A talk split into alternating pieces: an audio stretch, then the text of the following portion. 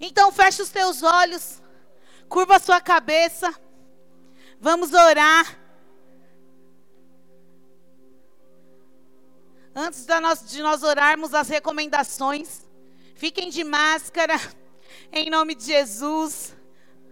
Não sentem aglomerados. Para que o nosso culto possa continuar, nossa igreja aberta, nós temos que seguir todas essas recomendações, amém? Senhor, Pai, muito obrigado, Senhor, por esse domingo. Obrigado, Senhor, pelo culto, Senhor, das 16 horas. Pela palavra que o Senhor nos deu. Pai, o Senhor é aquele que abre caminhos no deserto, sim. Que nós, Senhor, na mesma atmosfera, Senhor, nós queremos te pedir que o Senhor venha, que o Senhor venha sobre este lugar, Pai. Senhor, nós como igreja queremos ouvir a tua voz, queremos ouvir o que o Senhor tem para derramar nessa noite.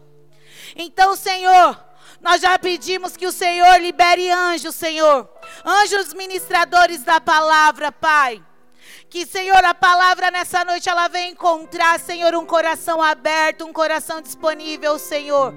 Tanto aqui, Senhor, na igreja quanto nos lares.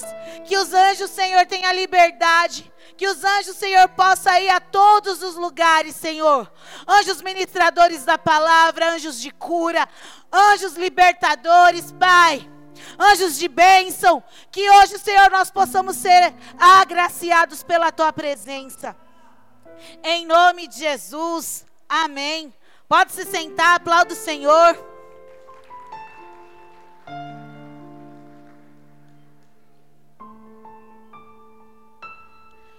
Como é bom podermos estar na casa do Senhor, né? Não há outro lugar melhor, não há lugar melhor do que esse. E a palavra que o Senhor me deu nessa noite Hoje eu vou falar um pouco diferente. Todas as nossas palavras nós falamos sobre Jesus, sobre Deus. E hoje nós vamos falar de uma outra pessoa, não menos importante, mas alguém com muita importância também dentro do reino. E o Senhor já tem ministrado na minha vida há algum tempo sobre essa pessoa. E eu amo a vida dos meus pastores. Demais. Eu sempre falo para eles, se um dia eu for 1% do que eles são, eu vou ser 100% parecido com Jesus. Porque na vida dos nossos pastores nós vemos Jesus, amém? E, e quando o Senhor me deu essa palavra, sobre essa pessoa, ele falou para mim olhar a vida da pastora Sônia. Que a pastora Sônia tem muito a ver com essa pessoa que nós vamos falar. E eu falei, Deus, é verdade. É muito verdade. E hoje nós vamos falar sobre a noiva de Cristo, a igreja. Quem é a igreja aqui? Quem é a noiva de Cristo? Então hoje nós iremos falar sobre nós, noiva de Cristo. E eu queria que colocassem o tema já. E o Senhor me deu esse tema sobre a noiva. Contra fatos não há argumento.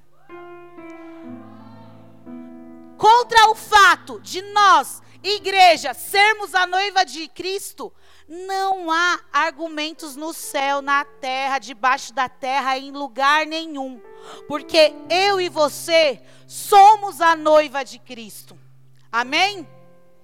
E o Senhor, quando Ele mandou eu ministrar sobre noiva, Ele falou para mim olhar a vida da nossa pastora. E vocês vão entender o porquê que, é pra, que era para mim olhar a vida da, da pastora. Pastora, te amo. Recebe em nome de Jesus essa palavra. E eu já queria que colocasse o primeiro versículo. Que está lá em Efésios 5, a partir do 25. Maridos, Amem suas mulheres, assim como Cristo amou a igreja e entregou-se a si mesmo por ela. Próximo. Para santificá-la, tendo-a purificado pelo lavar da água mediante a palavra. Apresentá-la a si mesmo como igreja gloriosa, sem mancha, nem ruga ou coisa semelhante, mas santa e inculpável. Essa somos nós a noiva de Cristo, a igreja. A igreja, dentro de tudo que há, de, de todas, tudo que há no mundo espiritual, a igreja, ela é a representação do que? Disso que nós acabamos de ler, de uma noiva. A espera de um noivo que veio na terra pagou um preço por essa noiva e virá buscar essa noiva. Parece uma história meio sem conexão, não é? Se a gente for olhar, como alguém vem, tem um compromisso com alguém, paga um preço, vai embora e depois vai vir buscar.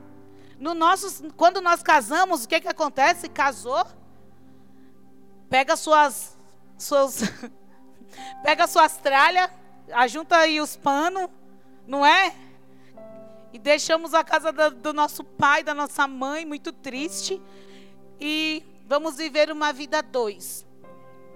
Mas a história da igreja, noiva de Cristo com o noivo é diferente. Segue o padrão do tempo da Bíblia, dos judeus. E aí, naquele tempo, geralmente o pai do noivo escolhia a noiva, escolhia quem o filho dele iria se casar. Era ele que escolhia. E foi assim com a gente. Deus, ele nos escolheu para sermos noiva do filho dele. Você foi escolhido pelo próprio Deus para ser a noiva dele. E havia alguns costumes naquela época, tinha, algum, tinha um ritual que seguia o casamento. E o primeiro dele é o desposório. É o, e aqui fala que o próprio Deus escolheu a humanidade para ser a noiva do cordeiro. Está lá em João 3,16. Coloca aí para mim, por favor. Porque Deus amou Deus tanto amou o mundo que deu seu Filho unigênito para todos que aquele que nele crê não pereça, mas tenha. O Senhor nos escolheu. O Senhor escolheu o mundo para que o filho dele fosse o noivo.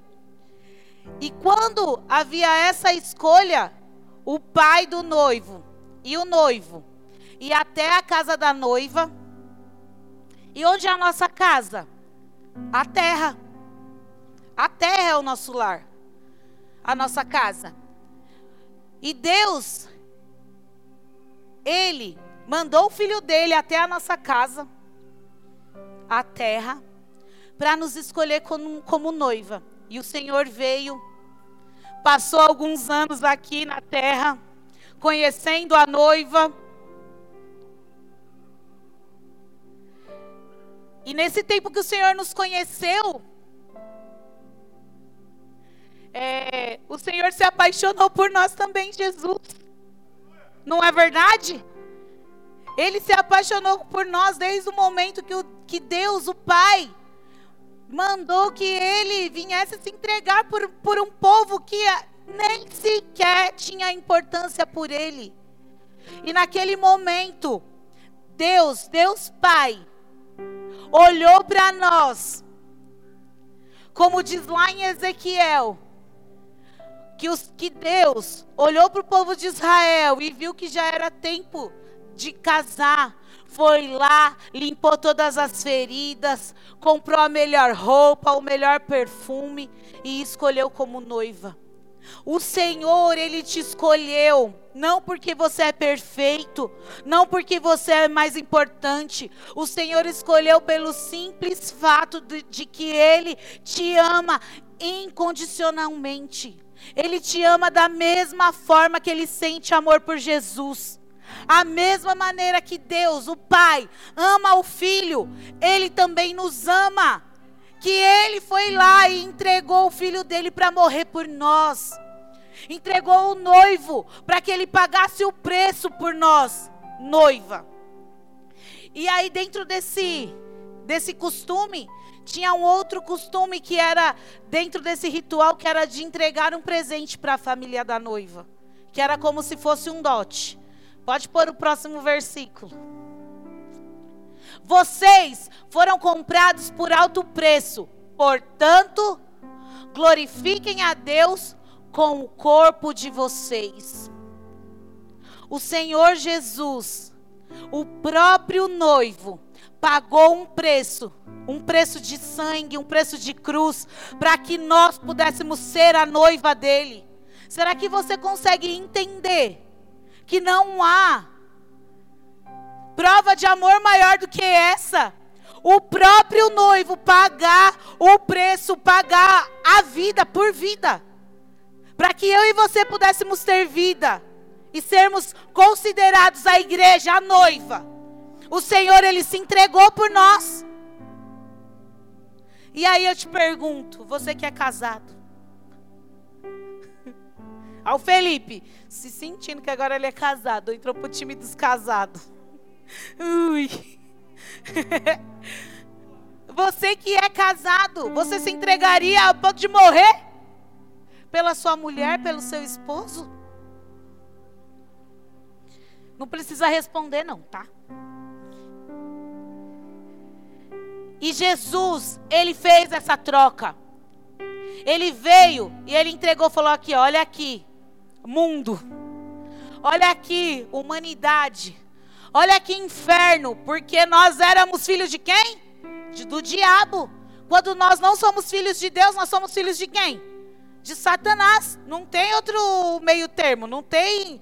Ou é, filho, ou é filho de Deus ou é filho das trevas. Ou é filho da luz ou é, ou é trevas.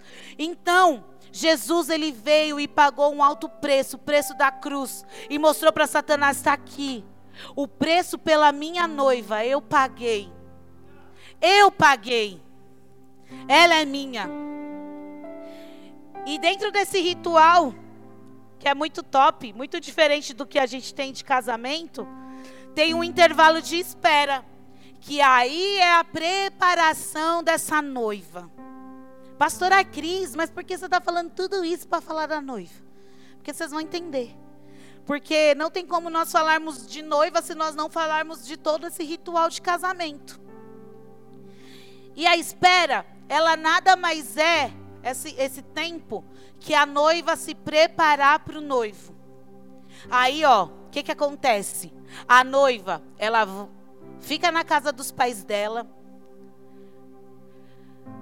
E para que todos saibam que ali já não tem mais uma, uma moça solteira, elas acendem uma lamparina, coloca na janela, avisando que ela está esperando o noivo dela regressar para levar ela para a casa dele. E nesse período é a preparação da noiva. Ela começa a se preparar com as roupas, começa e aquela lamparina precisa estar acesa a todo tempo, porque as pessoas só vão entender que ela está à espera do noivo dela porque há aquela lâmpada acesa. E a preparação para nós, como igreja, o que tem que ser? A nossa lamparina está acesa o tempo todo. Mas pastora, como que a minha lamparina ela vai ficar acesa?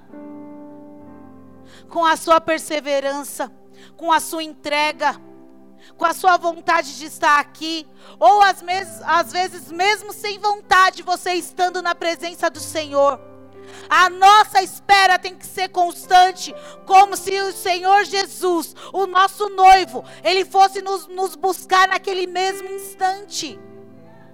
E se o noivo fosse te buscar agora, Como você está, igreja? A sua lamparina está acesa, noiva. O Senhor, Ele consegue olhar para você e ver a sua lamparina acesa?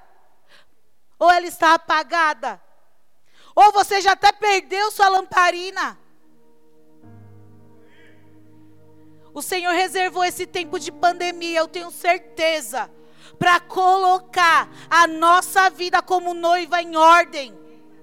Porque hoje, nesses últimos dias, agora não, porque já está tudo voltando ao normal, mas nós passamos quase dois, três meses podendo colocar toda a nossa vida espiritual em ordem. Porque nós não podíamos sair, nós não podíamos trabalhar, nós não podíamos fazer nada. Então a única coisa que eu e você podíamos ter feito era o quê? Esperar o nosso noivo com as nossas vestes brancas, com a nossa vida espiritual em dia, com as nossas lamparinas acesas, porque a Bíblia fala que nós não sabemos nem o dia nem a hora que o nosso noivo vai voltar, nem mesmo o nosso noivo sabe, somente o Pai sabe a hora que vai mandar ele, filho, é agora, vai buscar a noiva, porque já está tudo preparado. E eu e você perdemos o nosso tempo de nos preparar na presença dEle, com os nossos problemas, com os problemas dos outros, com um monte de desculpa. E sendo que a nossa maior importância tem que ser como está a nossa vida com o noivo? Como está o nosso coração com o noivo? Você acha que aquelas noivas lá, dessa, desse tempo, elas não tinham problemas? Às vezes elas nem conheciam o noivo dela. E elas tinham que o quê? Se preparar. Porque havia pago um preço. E nós conhecemos o nosso noivo. Nós sabemos quem Ele é. E a maioria das vezes, nós nem lembramos qual é o nome dele. Nós nem se lembramos quem ele é. Às vezes colocamos o nosso noivo. Eu costumo falar sempre isso. Dentro de uma caixinha de sapato. E esquecemos ele lá debaixo da nossa cama. Ou dentro da nossa Bíblia fechada, ou às vezes aberta no Salmo 91. Cheio de pó. E passamos a quarentena inteira sem nem ao menos falar com ele, sem nem ao menos lembrar dele. Alguns eu sei que se lembraram sim. Mas a gente passava a maioria dos nossos dias cansados de não fazer nada. Quando poderíamos ter passado o nosso dia inteiro com o nosso noivo, nos preparando para ele, nos preparando para o dia que ele vier nos buscar. E o primeiro ponto que o Senhor colocou para mim, que o Senhor falou muito comigo antes, é que nós precisaríamos ter fé e perseverança nessa espera. É fácil esperar? Não. Ainda mais quando nós não sabemos a hora que essa pessoa, que a pessoa vai chegar.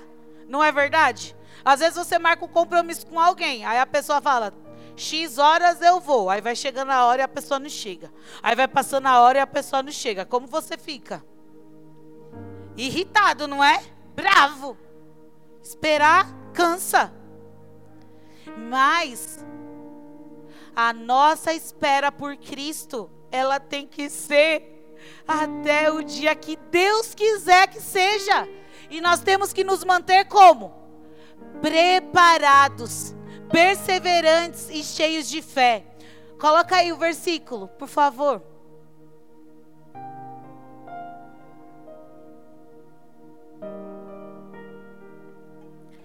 Por isso, não abram mão da confiança que vocês têm. Ela será ricamente recompensada. Vocês precisam perseverar de modo que, quando tiverem feito a vontade de Deus, recebam o que ele prometeu. Pois em breve, muito em breve, aquele que vem virá e não demorará. Mas o meu justo viverá pela viverá pela e se retroceder, não me agradarei dele. Próximo.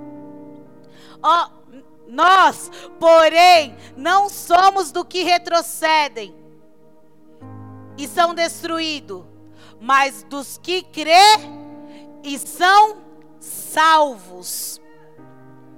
A Bíblia fala que a noiva de Cristo, ela tem que ser uma noiva que não retrocede, que não desiste, que não abandona, que não vai abrir mão da espera desse noivo, que vai esperar perseverante com muita fé.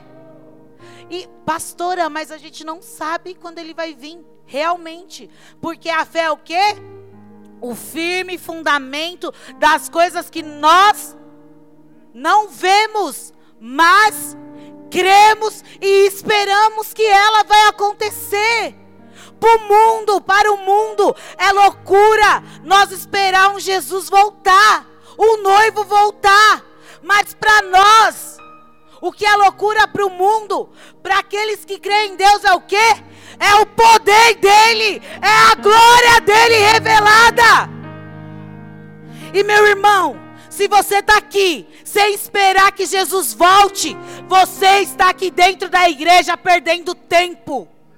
Porque nós estamos aqui esperando a volta de Cristo. Porque eu posso te dizer uma coisa. A Bíblia fala que no mundo nós vamos ter o quê? Aflições. Então o mundo vai ser o quê? Loucura, tristeza, choro, raiva raiva, mais um pouquinho de raiva, mais um pouquinho de tristeza, mais um pouquinho de aflição.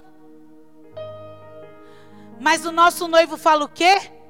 Eu venci o mundo. Então você também vai vencer. Mas você não vai vencer o mundo para você ter uma vida tranquila aqui na terra, não.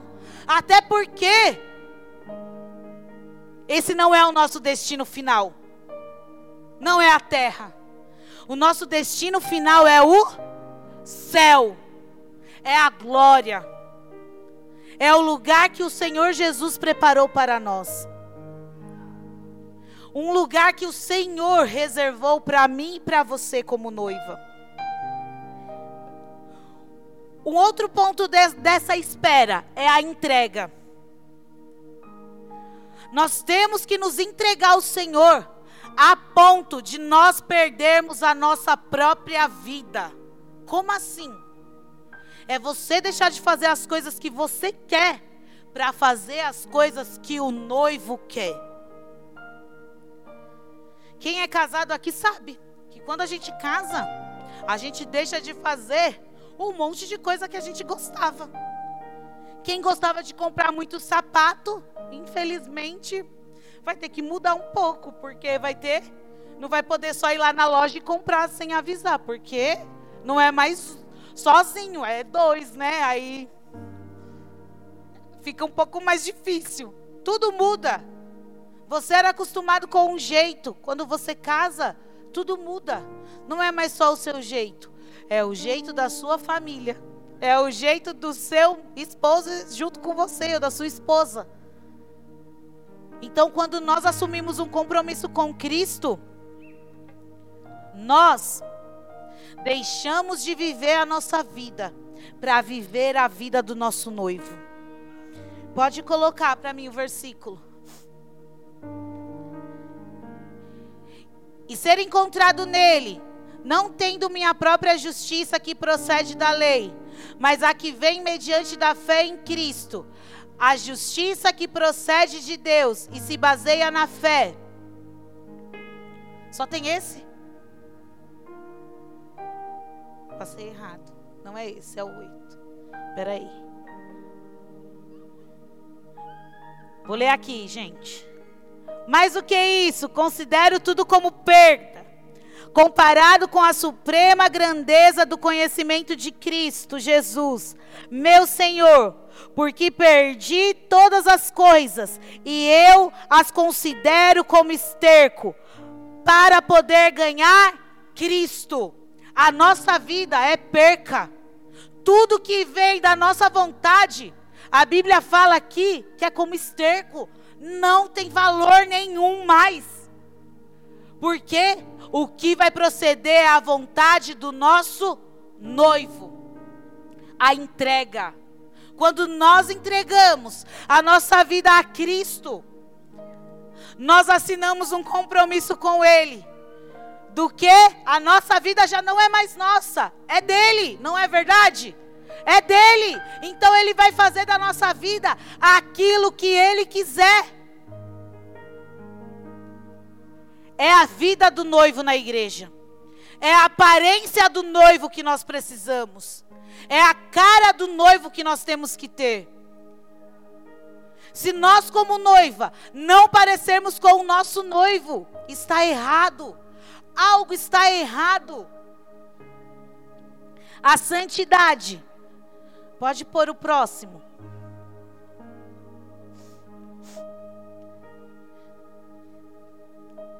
Ixi, não coloquei, não coloquei Efésios? Meu Deus. Efésios 5, 27 diz: E para. Colocou? apresentá-la a si mesmo como uma igreja gloriosa, sem mancha, nem ruga, ou coisa semelhante, mas santa e inculpável. O Senhor quer que eu e você sejamos essa igreja gloriosa. Se você parar para pensar, há uma disputa no mundo espiritual muito grande pela igreja, por essa noiva. De um lado, Jesus, que a todo tempo luta para que eu e você esperamos Ele pacientemente, perseverando com fé, com santidade, com entrega, com uma vida com Ele. E do outro lado, Satanás, que a todo tempo luta para que nós sejamos uma noiva corrompida, uma noiva com perdão da palavra, adúltera. Uma noiva que a todo tempo vai trair o nosso noivo. A maior vontade de Satanás é que nós vivemos uma vida dupla. Uma vida de noiva e uma vida de amante do mundo. Uma vida de quem ama a Cristo, mas uma vida de que também gosta de viver as coisas dessa terra. Só que o nosso coração, ele precisa ser um coração. O coração da noiva precisa ser um coração 100% voltado a Cristo. Um coração onde nada vai corrompê-lo. Não vai ser os prazeres do mundo. Não vai ser o pecado. O pecado não pode nos seduzir. O pecado não pode ser maior do que a nossa fome e vontade de viver o reino de Deus. Será que você consegue entender que quando Satanás ele coloca um prato na sua frente, ele já pensa que ele vai te corromper e que você vai ser uma noiva corrompida? e que partes do noivo ele vai arrancar de você e vai colocar partes dele dentro de você. E que se ele entrar em uma brechinha, vai ser muito mais fácil ele tomar todo você. E aí você acha que a vida no mundo é só fazer as coisas pecado que é gostoso lá, que se pecar não fosse bom, ninguém pecava? Mas fazer as coisas do, do mundo e só Junto com isso, ele vai trazer o que para você? Depressão, ansiedade, tristeza, raiva, briga, contenda, desânimo, quebra de aliança. E às vezes você troca o seu passaporte para viver uma vida com um noivo por uma paçoquinha que Satanás te dá. Não é nem um prato, é uma paçoquinha.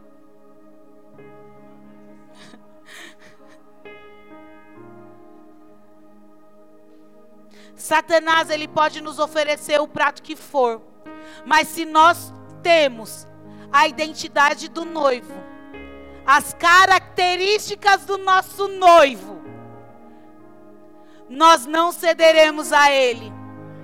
Mas pastora, eu sou humano.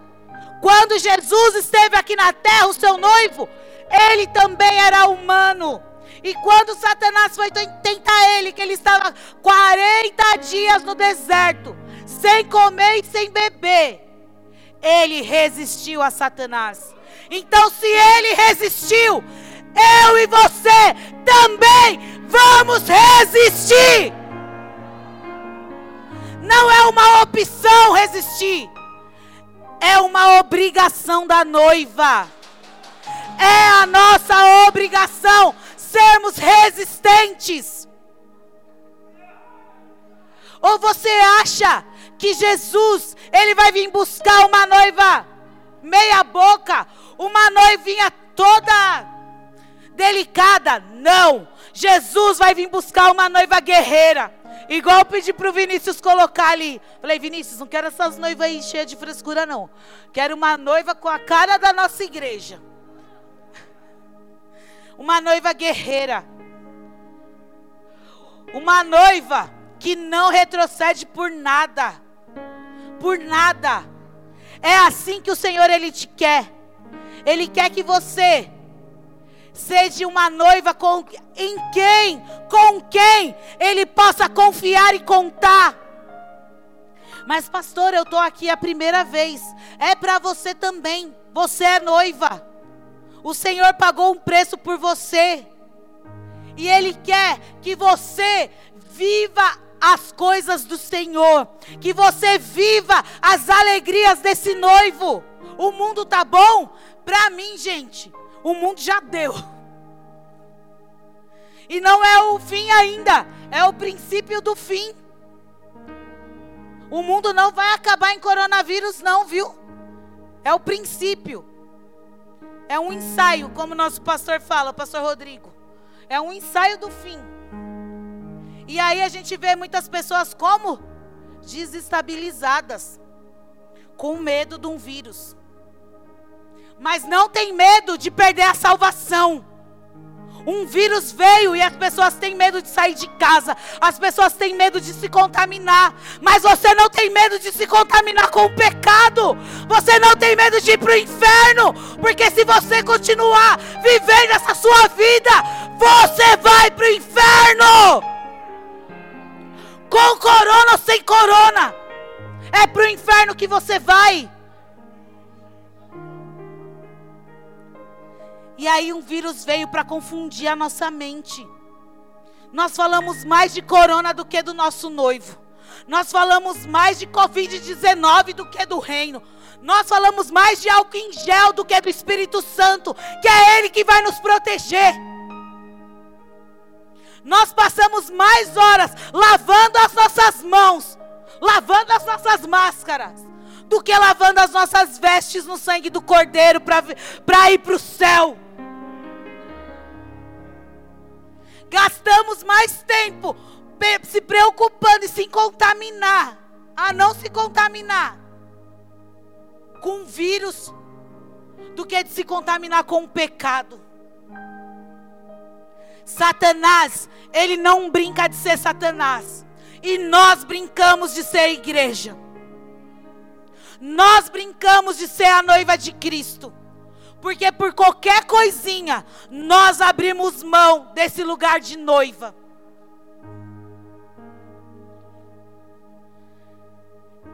E é muito, muito triste nós vermos o quanto nós, como igreja, somos fracos e falhos. E pensar que nós passaremos por muitas coisas ainda, Vando até Jesus vir nos buscar. E a maioria de nós estamos dormindo. A maioria de nós estamos com as nossas lamparinas apagadas, ou por um fiozinho assim, ó, com um pouquinho de óleo para ser apagado. Temos que nos cuidar? Temos. Mas a nossa prioridade tem que ser a preocupação com a nossa vida eterna.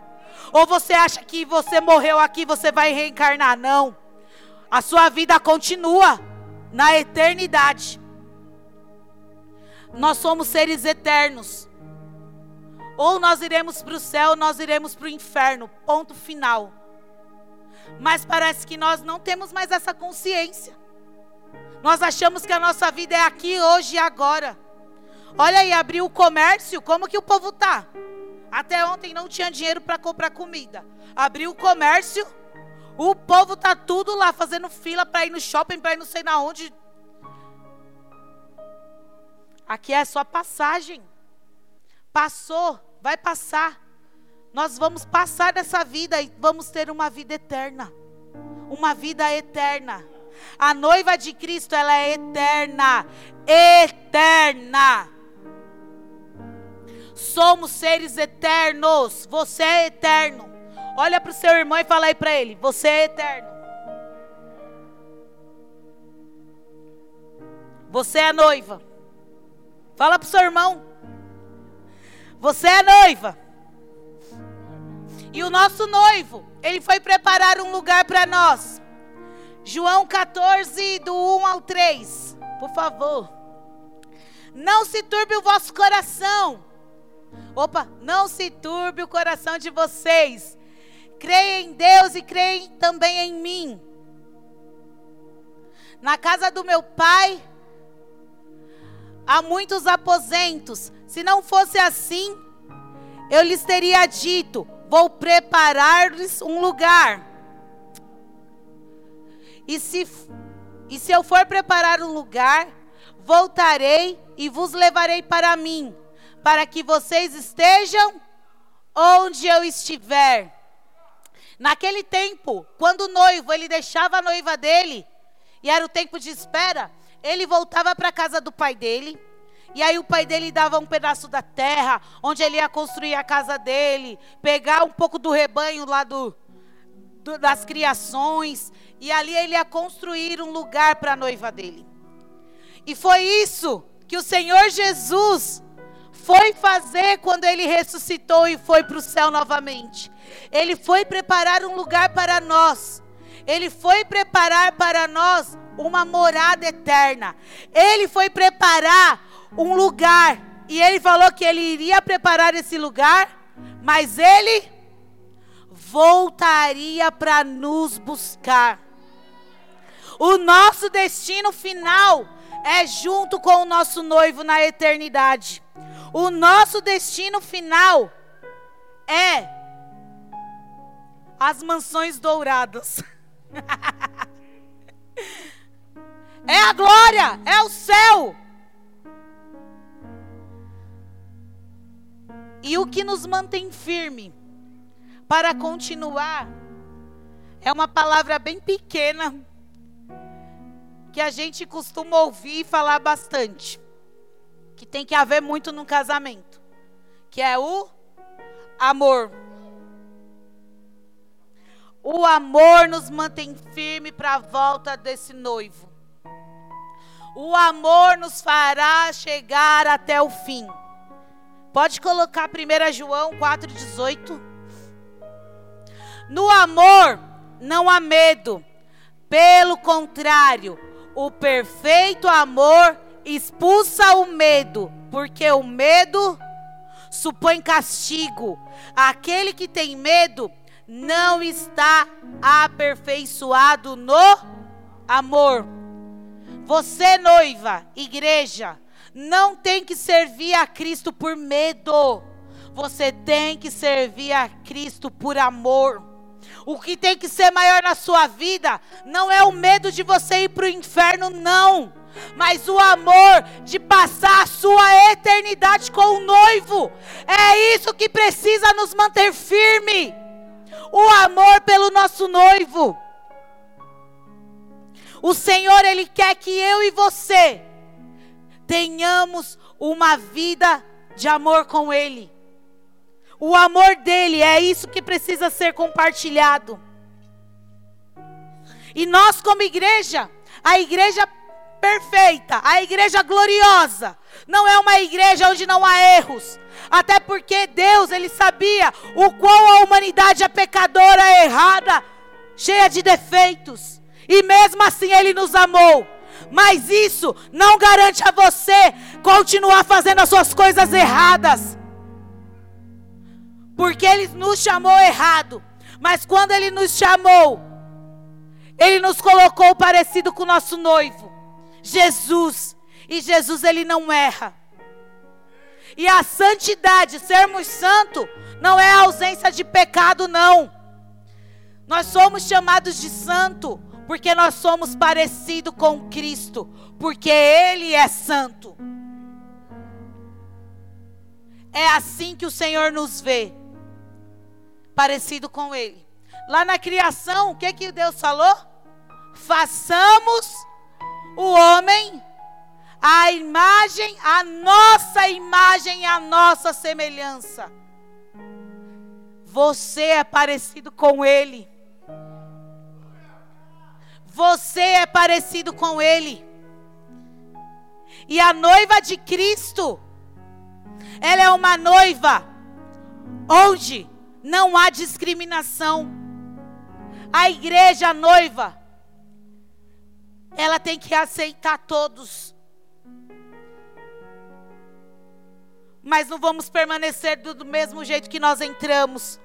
Porque aonde Jesus chega, aonde o noivo chega, alguma coisa precisa acontecer.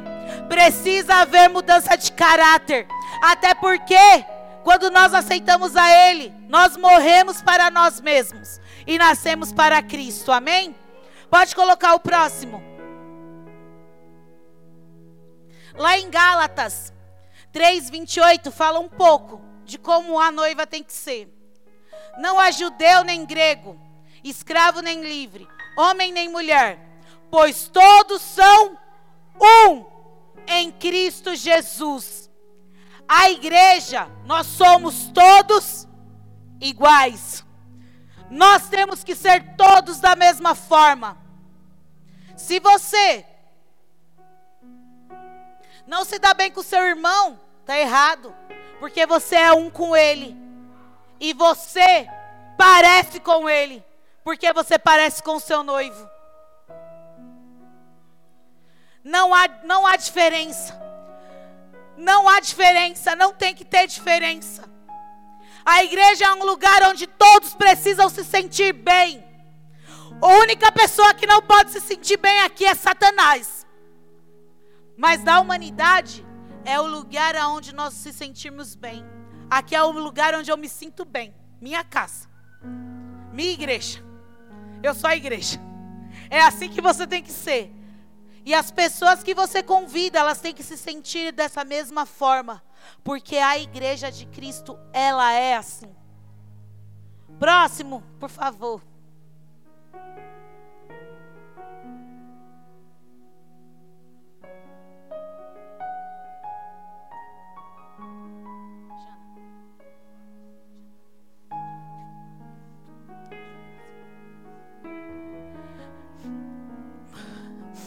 A Bíblia fala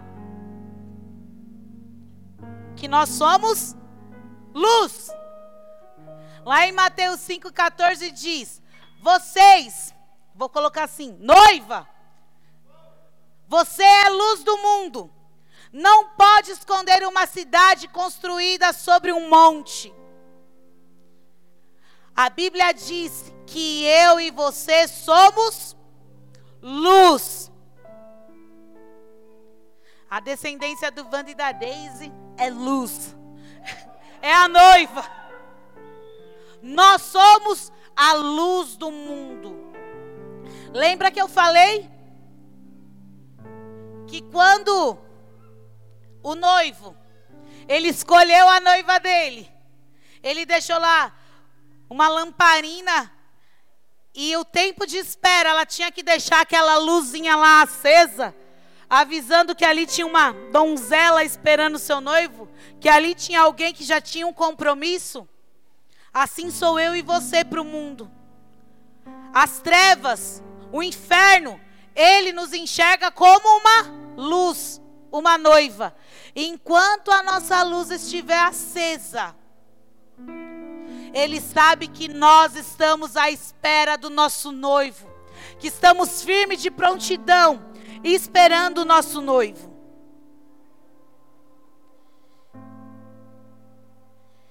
E o Senhor colocou algo no meu coração, mas é o que a Bíblia fala.